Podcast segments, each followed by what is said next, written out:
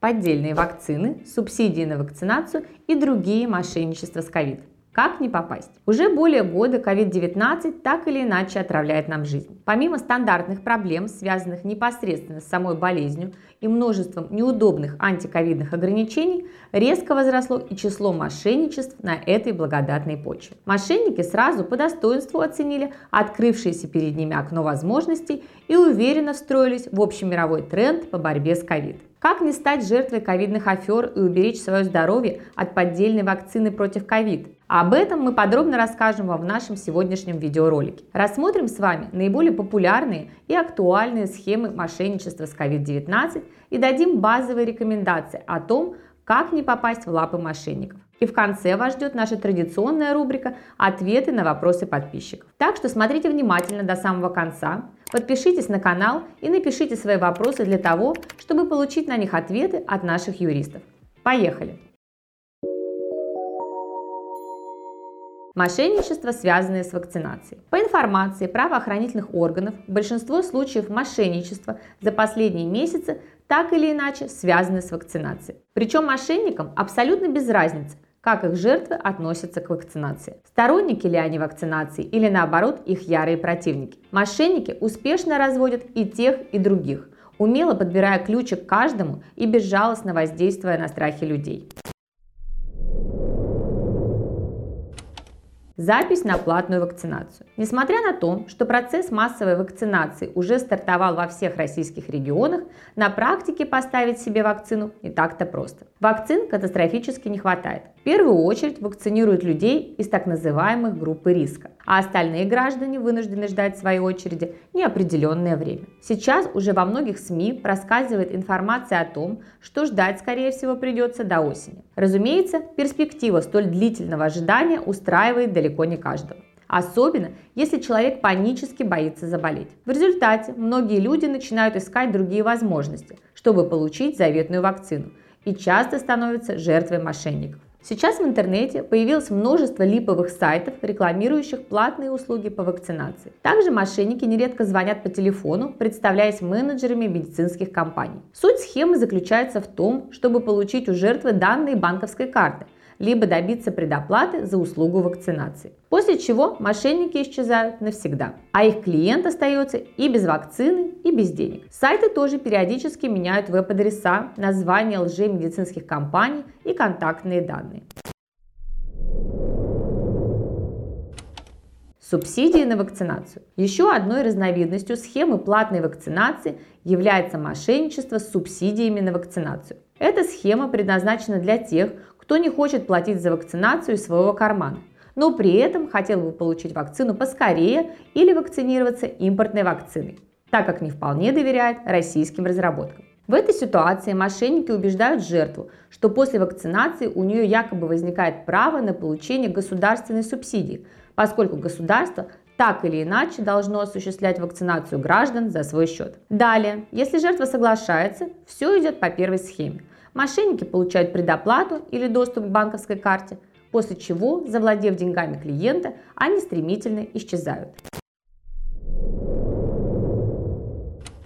Фальшивая вакцина. Помимо потери денег, в некоторых случаях мошенничества жертва рискует непосредственно своей жизнью и здоровьем. К сожалению, мошенники не всегда действуют только в виртуальном пространстве. Довольно часто они решаются и на личное общение с жертвой. Как правило, такая схема используется в отношении пожилых людей, которые не умеют свободно обращаться с банковскими картами, проводить онлайн-платежи, реагировать на смс и так далее. В подобных случаях мошенники обычно предварительно звонят жертве по телефону, представляются сотрудниками медицинской организации и предлагают услуги платной вакцинации на дому. Если жертва соглашается, мошенники согласовывают время визита, приезжают к пожилому человеку на дом и делают ему укол с неизвестным содержимым. Разумеется, никакой вакцины в уколе нет.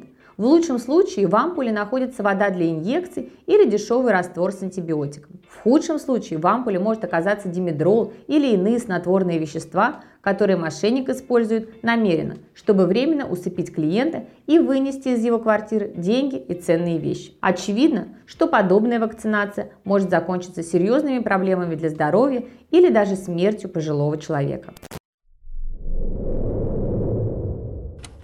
Продажа ковид-сертификатов и справок для выезда за рубеж. Не менее эффективно мошенники работают и с противниками вакцинации. Не секрет, что многие люди боятся вакцинироваться по самым разным причинам. Одни беспокоятся о том, что вакцина еще не прошла достаточно испытаний и могут возникнуть серьезные побочные эффекты. Другие не доверяют только отечественным вакцинам. А третьи являются антиперевивочниками по жизни, поскольку верят в масонский заговор против человечества. Однако, несмотря на заявление Путина о том, что вакцинация в России будет проводиться только на добровольных началах, власти тут же начали закручивать гайки. Все уже знают, что по факту отказа от вакцинации запросто можно лишиться работы не только в сфере медицины или образования, но также и в самой обычной компании, которая в целях перестраховки пытается выполнить рекомендации Роспотребнадзора на 200%. Более того, власти, еще толком не проведя вакцинацию, ухитрились внедрить так называемые ковид-паспорта – специальные сертификаты,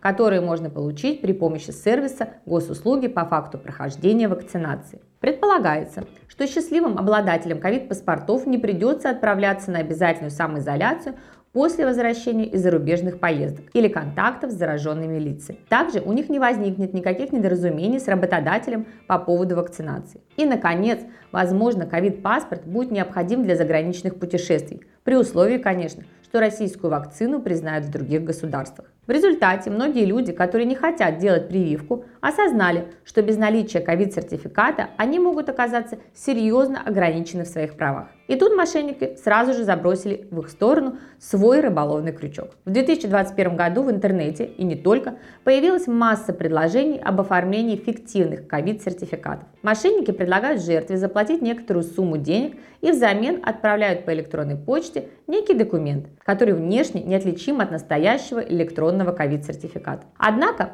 номер поддельного документа не занесен в госреестр, поэтому при первой же проверке подделка будет разоблачена. А жертва мошенников не только потеряет деньги и не добьется своей цели, но еще и запросто может оказаться фигурантом уголовного дела о подлоге документов.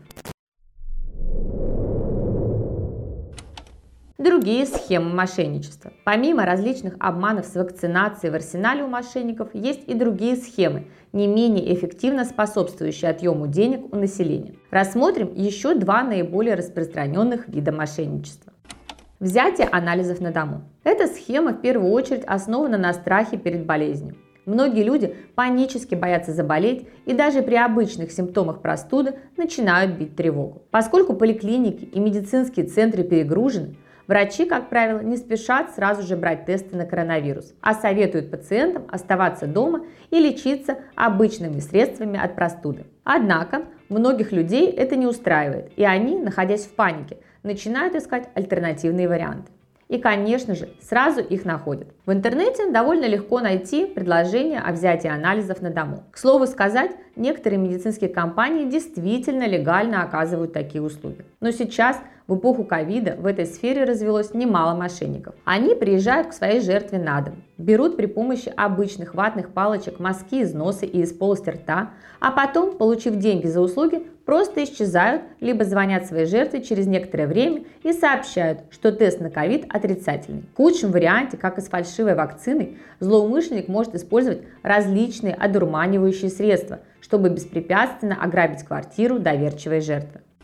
Санобработка квартир. Еще одним вариантом мошенничества, связанным с ковид, является схема, в ходе которой жертве предлагается провести санобработку квартиры. Мошенники, одетые в костюмы спецзащиты, методично обходят подъезд за подъездом и навязывают жителям платные услуги по санобработке помещений. Какие химические вещества используют мошенники, неизвестно.